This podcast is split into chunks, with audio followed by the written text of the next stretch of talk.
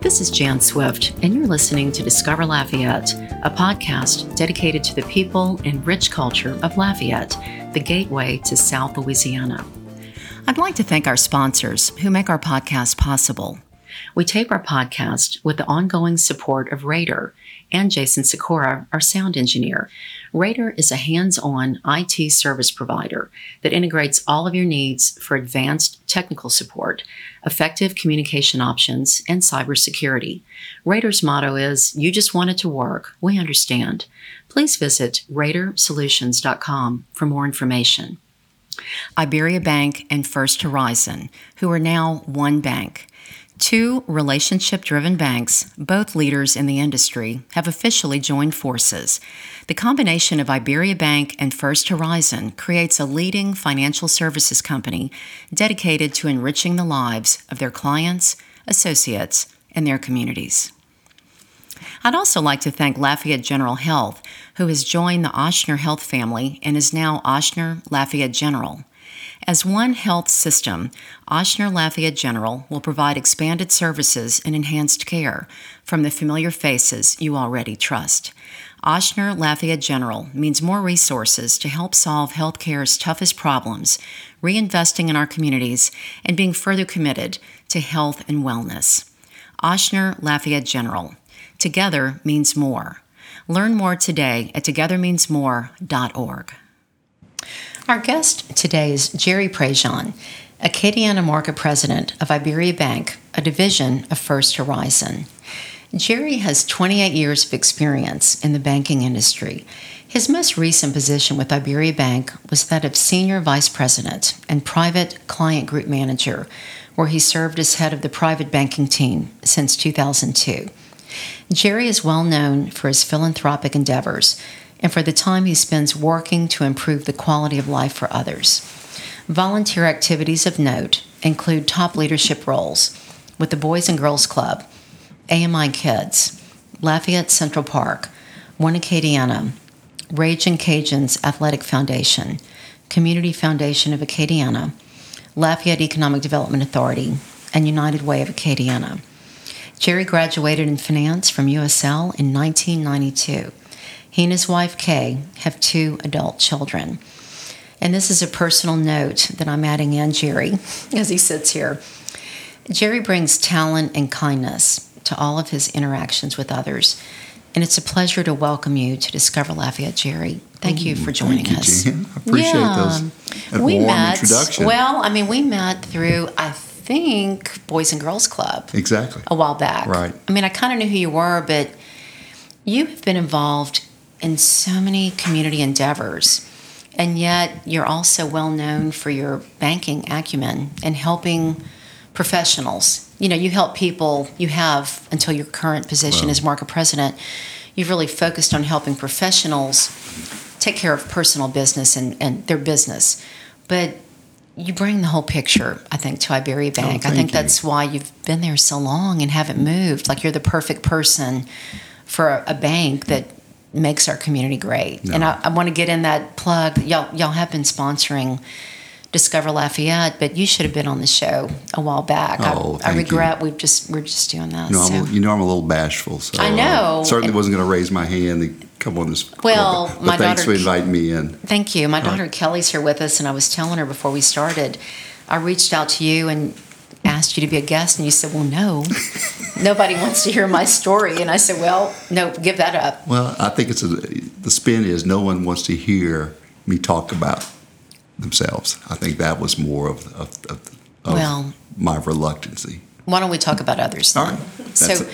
If you can talk about you and your family. I don't really know your story about how did you end up at USL, and that's now UL. You know, I've had a very unique upbringing in Lafayette. Mom and Dad were both born in the late 1919 roughly.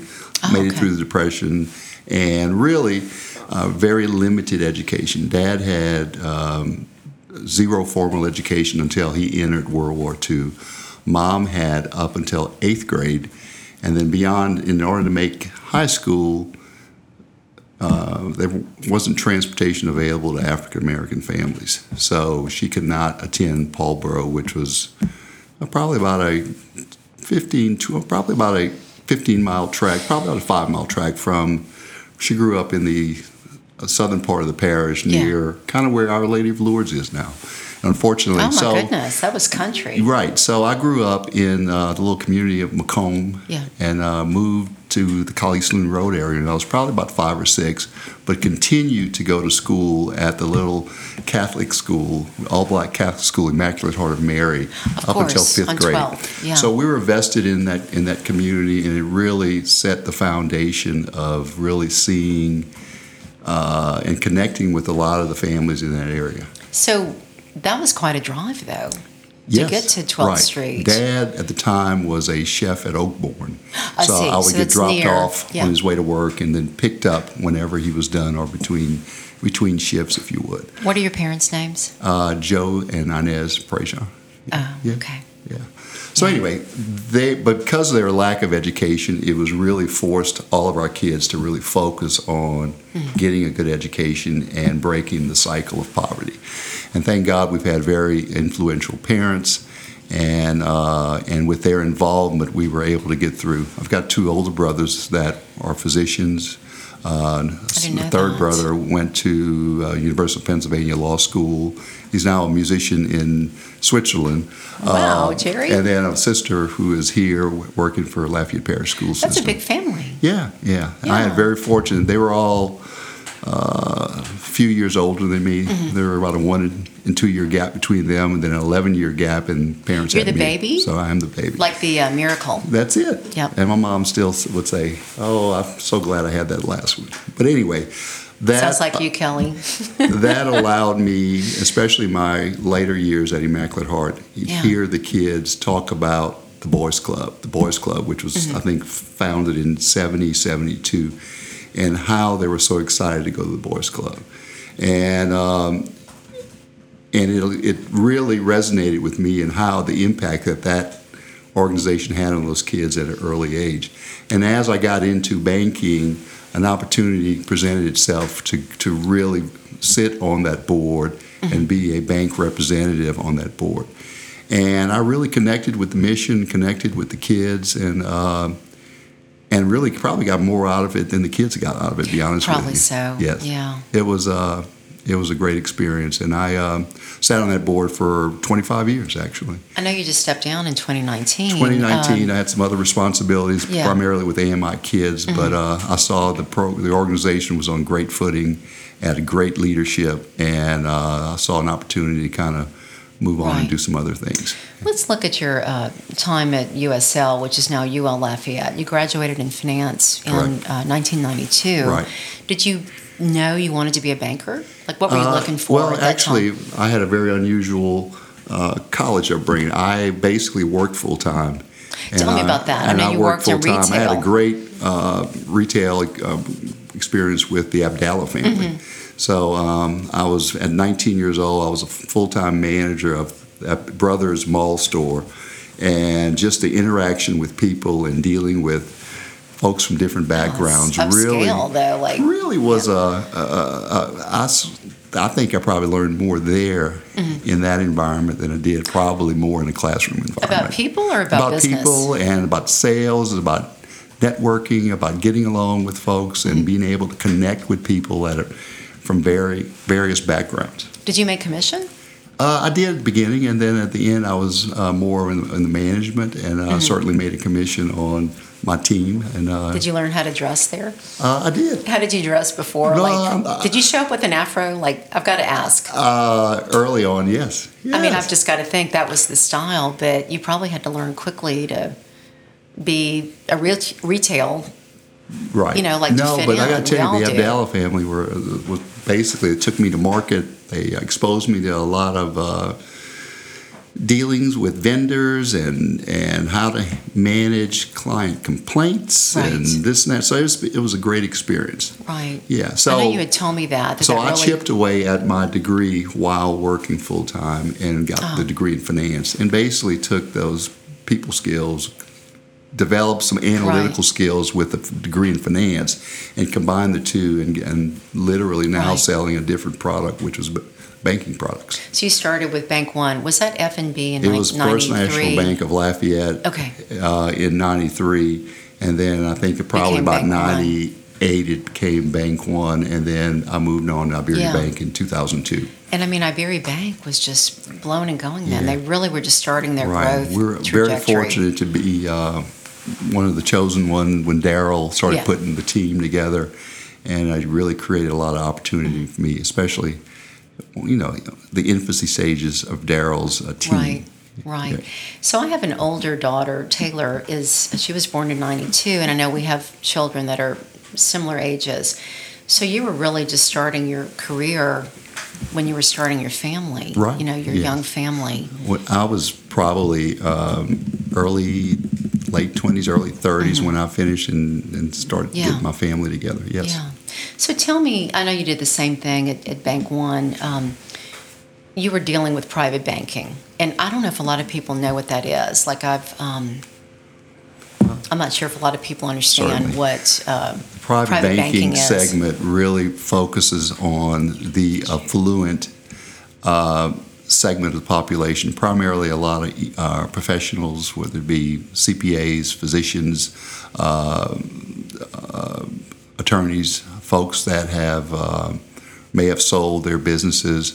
But the concept is to have one point of contact to handle any personal needs, any business needs that they may have. And then as the relationship evolves, then we start talking investments, estate planning, transfer of wealth from one generation to the other. And but the point is, one point of contact, pick up the phone, and that one person can handle anything from mortgages to refinance to work with you on investments and the whole gamut. So if people have questions about what should my will say, how do I deal with young children, that I might need to set up a trust. Like you have resources you can call. We have folks in our team that can handle that. I never realized that. Oh yes. I know you've helped us for years. Well, we would advise folks, and then we would get attorneys involved to actually draw up the documents. Right. I remember we have kind of small time issues, but just trying to buy a condo on campus, and we would come to you guys, and you would help us with we have this house that's our asset, but we're trying to buy this for cash, and you would help us figure out the best way to do it. But good. Did we get it done? We did. Good, we did. We've almost paid off that 10-year note, too. So, so I want to ask you before we get into all your philanthropic things, you just were named Acadiana Market President. Like, literally, after I asked you to be on the show, Jerry, I saw the news blurb, and what is it about banking that you think is good for young people? I'd like you to talk about your career.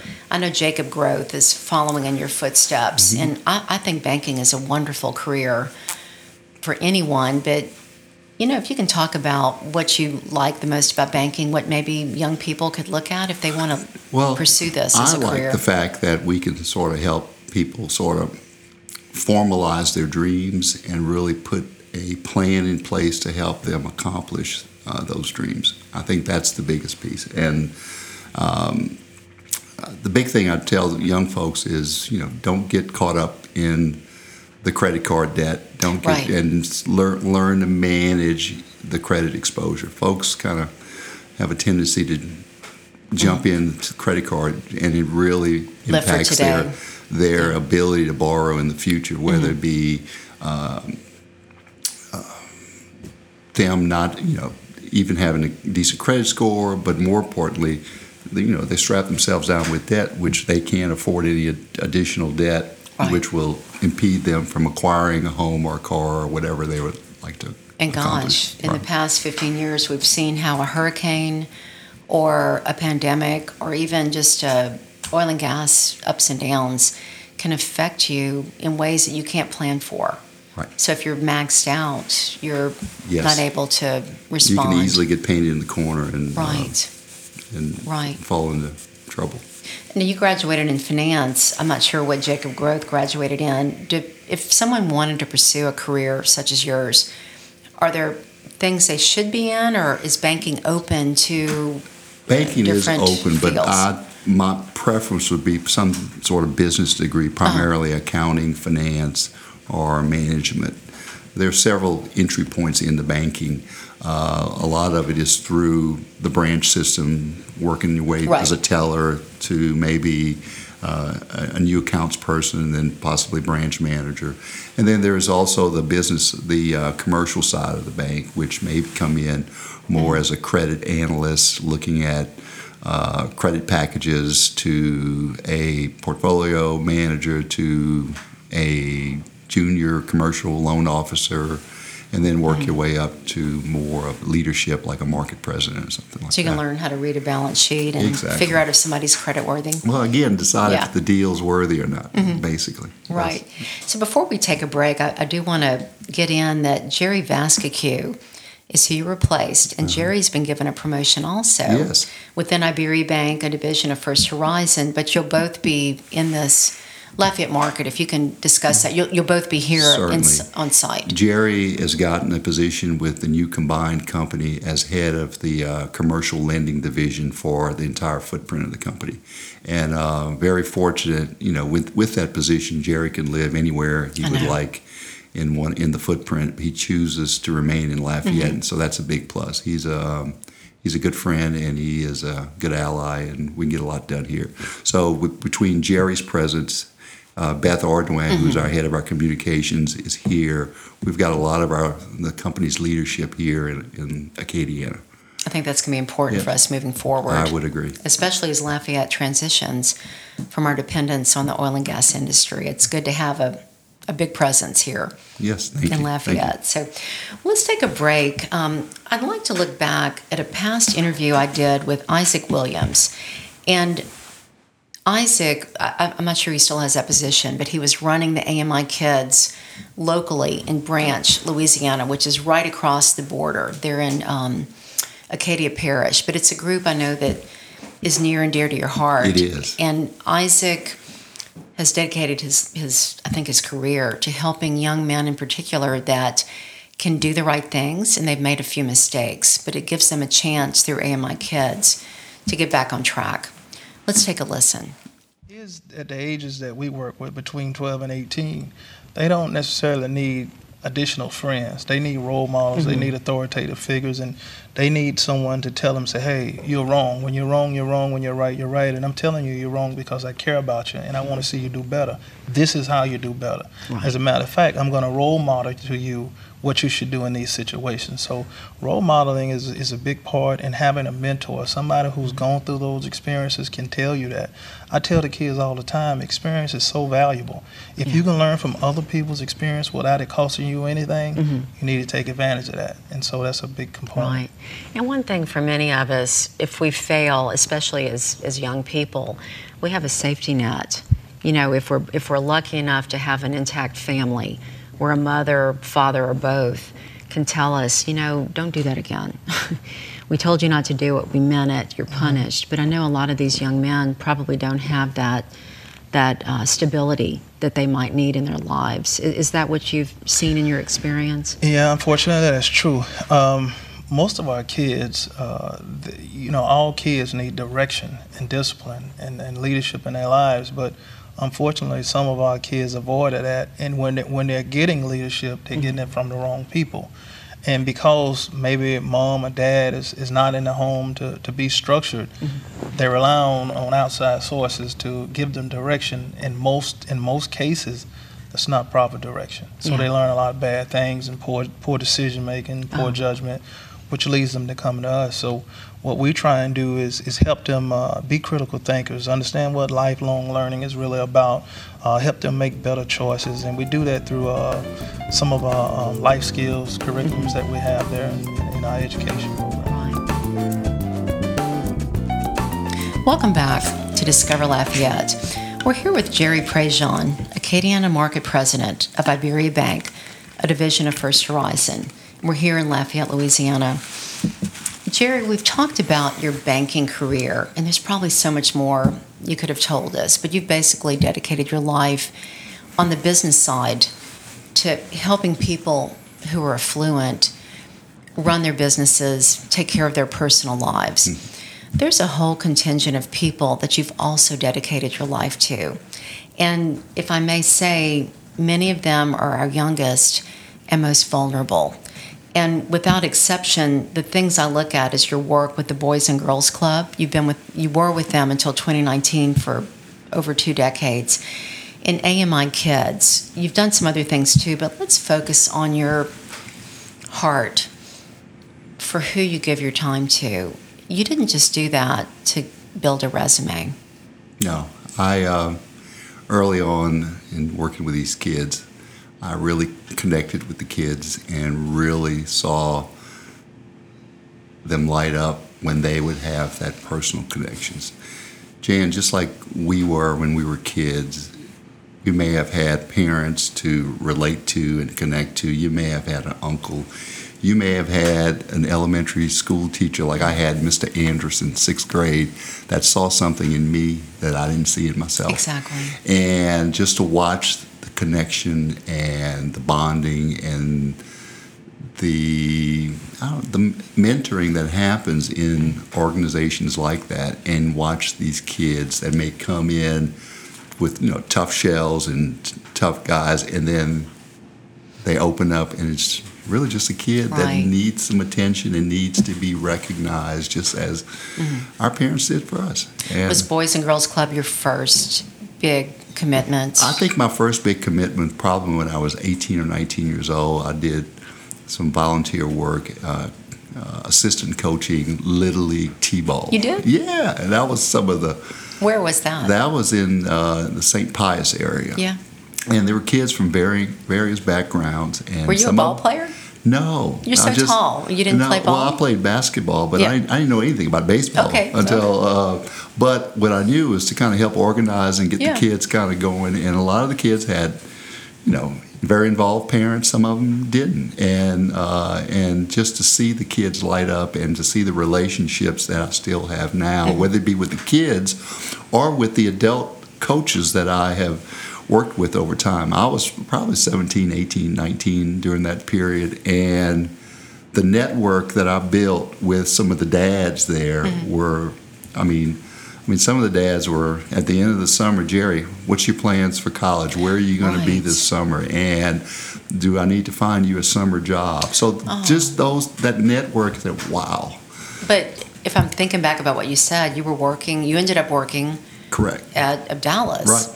And you were in school. And you were coaching. Right. So you were really... Yeah, I had a nephew who did not have a dad that was very involved, so I kind of stepped in and wanted to kind of work with him. Yeah. And but just the network that was created by just doing the goodwill and the relationships you built with the kids really kind of lit the fire at a very early age. And then as I got into banking, an opportunity presented itself to sit on the Boys and Girls Club of Acadiana's board as a bank rep. And then with us interacting with the kids and allowing us to kind of raise money and resources for them and expose the program to the community really kept the fire going, if you will. It's a great organization. I've had Missy Andrade on the show before. Missy's doing a wonderful job. We could have looked back at her interview, too. She is doing a bang-up job. Yes. I mean, y'all are expanding, and they're expanding into Lake Charles area. I love the way they pivoted during COVID and really... She has a fresh eye. Yes. Yeah.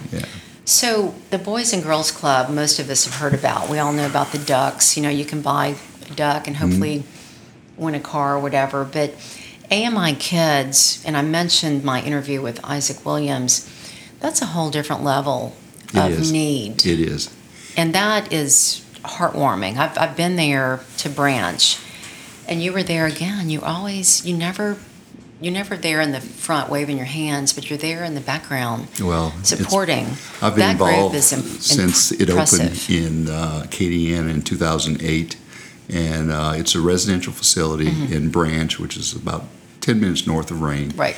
And we have 36 slots there where kids that have been convicted of minor to moderate crimes, 12 to 17 roughly, boys, and really just need some guidance and to help get their lives back on track. But if they don't get on track there, if they don't follow the rules, they will end up in a juvenile detention facility. This is their last stop. This is a low security facility. There are no chain link bars. Fence. I didn't see anything. There's no razor wire. These are all just basically. They're nice kids too. Yeah. So, but kids that have just made a bad choice early on, mm-hmm. and that just needs some direction, if you would. Same things like our parents did. Firm handshake, look at folks in the eye, and just But we all know that kids. There's several studies that have come out that kids are just, their brains, especially boys, brains are just not developed, and it's a shame impulse. That they would be penalized for the rest of their lives mm-hmm. if they didn't get that second chance. So the program has about a 90% effectiveness, and it teaches, every kid that will come in has a individual treatment plan designed for their needs. And once the kid works through the program, and the way we gauge effectiveness is whether or not they would recommit within the first year of completing the program.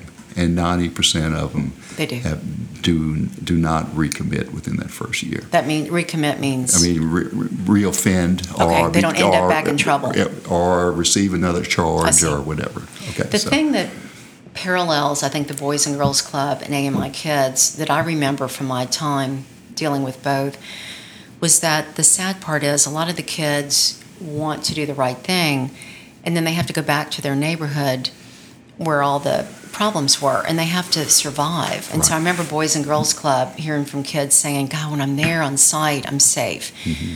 But I have to go back to my neighborhood, and I get pulled in. AMI Kids, they have to go back to their same site. If they're successful, they reassimilate into their own community, and they have to be strong to handle those stresses. Part of the training that they go through is just basically giving them the tools to handle those distractions once they're back home, whether it be dealing with anger management issues, whether it be dealing with substance abuse issues. There are mental health counselors mm-hmm. on site there to kind of help with that treatment plan. And it's all giving them the tools that they need to survive at their home, in their neighborhoods. Do you think the importance of the volunteers such as you and others is to provide them mentoring? Like they need more than just the tools. I think they need these adults like you, Jerry, and Mimi Methvin and others. They do. That can tell them, we care about you. Right. We have the majority of the funding comes through Office of Juvenile Justice, but that provides basically 3 square meals, a cot, and certified teachers. The whole concept behind AMI Kids is more of a token economy, and we reward these kids with activities that may be off campus, taking them to the movie, taking them to pizza night. Mm-hmm. But once they basically display positive behavior, we will reward them with those types of activities. And then down the road, there's like 40 plus AMI Kids programs throughout the country.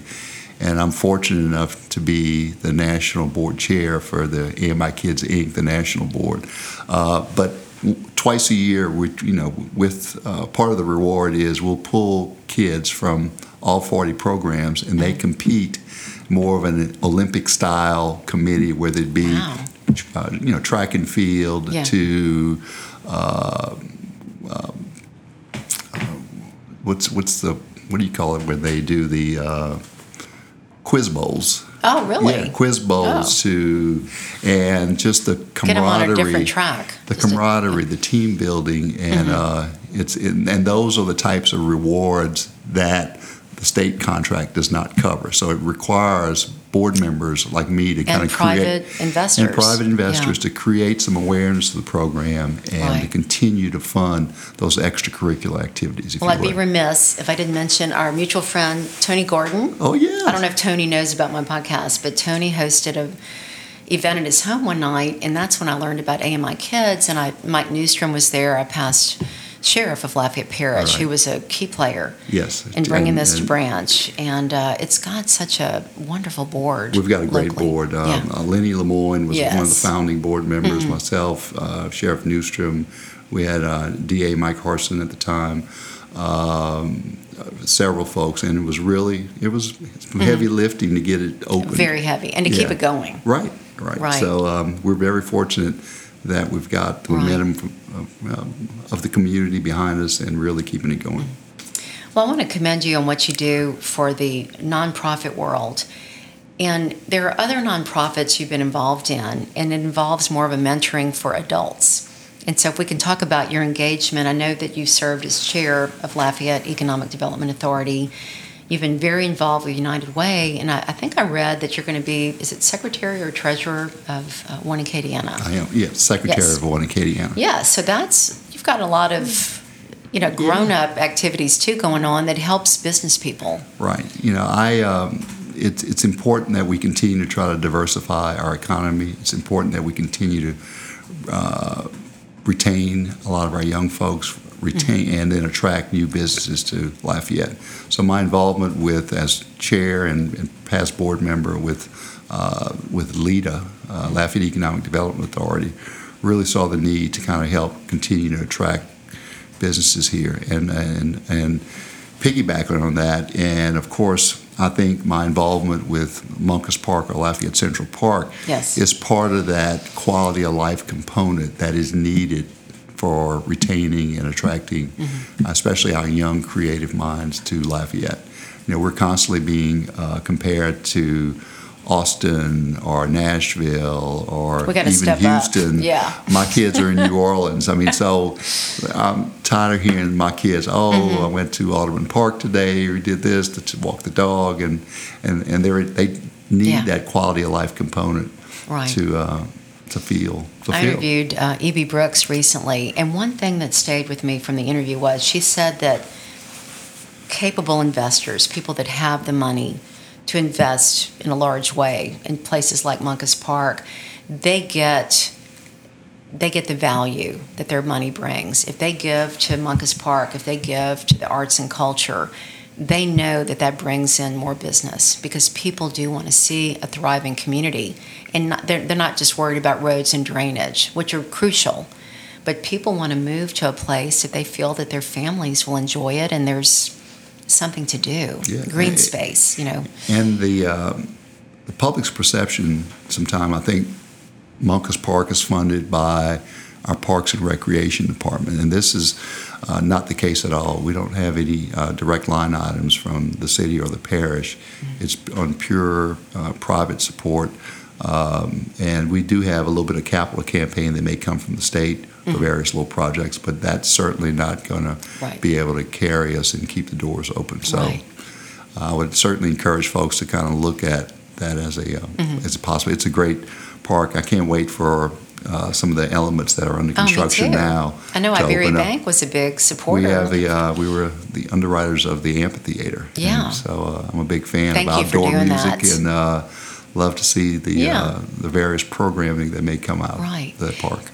Now, I know you're an athlete, and I see that you've been engaged with Ragin' Cajuns Athletic Foundation. Where did you play basketball? Was that high school? No, it was high school only. It wasn't junior high only. It was high school. High school, right. I'm giving you a hard time. But no, I'm a big fan primarily of a lot of the Ragin' Cajuns sports, football and basketball in particular. I love watching Bob Marlin and his team. He's very animated and passionate about the team and the program, and I just love it. Right. So he's doing a phenomenal job. Right. Well, as we wind down, Jerry, I want to ask you, I mean, you probably could have moved other places for your career. You could have moved outside of Lafayette, but you've been here your whole life. What do you like about living here in Lafayette? Oh, I love connecting with my family. My wife is from here. Our kids really connect with our families, and just the quality of life. I got to tell you, if any young professional out there, I would say really not only invest monetarily in your community, but really get involved. The rewards are endless, and I think we've got a great culture here. I think we've got a great cohesiveness in this community, and really, there's some great opportunities to bring folks together on a positive note. So I think. I certainly like a lot of the culture, the outdoor music, and a lot of the outdoor events. But I think it's a great place to raise a family, and hopefully my kids will do that one day. Me too. Yeah. I hope my kids stay in the area. And in closing, I want to say, it seems that being a banker, you've got to make connections, but it also gives you an opportunity to give back. You've been afforded a great opportunity by your banking profession to get involved. Not everybody can do this. Right. So many people have to be in the office 8 to 5. Well, thank you for bringing that up. But I mean, banking in particular, lawyers somewhat, accountants maybe, but bankers really tend to give back to our community in a lot of ways. Not only I'm very fortunate to work for a company that gives me that flexibility in my schedule, but not only they give me the flexibility, but they would encourage me to go out and do some of the work that I would like to do. And I think it's huge. And a lot of the banks are all out there doing their part. But I'm very fortunate to work for a company that really has supported me in my endeavors, even though some of them could be, a little challenging, especially with this national board chair with AMI Kids. Yeah. It's kept me a little bit away from the office. But thank God with technology, you still can stay connected and still get things done. Mm-hmm. Yeah. Did I miss any questions? No, you were great. I love this. Yeah. Jerry Prejean. Thank you, Jerry, for having me. So glad we're friends. And I want to congratulate you again on just being named Acadiana Market President of Iberia Bank, a division of First Horizon. And we look forward to great things as the bank continues to grow and evolve. Thank you for your sponsorship of this podcast. And we didn't do this because you were a sponsor. You were on my list, and you did not want to do the show. So thank you. You don't want to be tooting your own horn. Right. I should put it like that. Okay. So thank you for sharing what you do, and maybe people will become more interested in banking or volunteering for some of these causes. Well, listen, thank you for having me, and I appreciate your podcast and the guests that you've interviewed thus far. Yeah. Keep it up.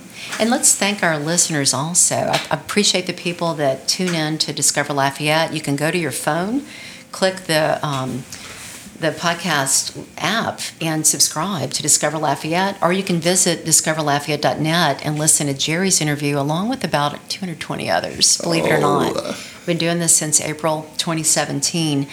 I want to thank our sponsors, of course, Iberia Bank, a division of First Horizon, Ochsner Lafayette General, and of course, Raider, who's been making this podcast possible by helping technically. And I want to give a shout out to Jason Sikora for making us sound so professional.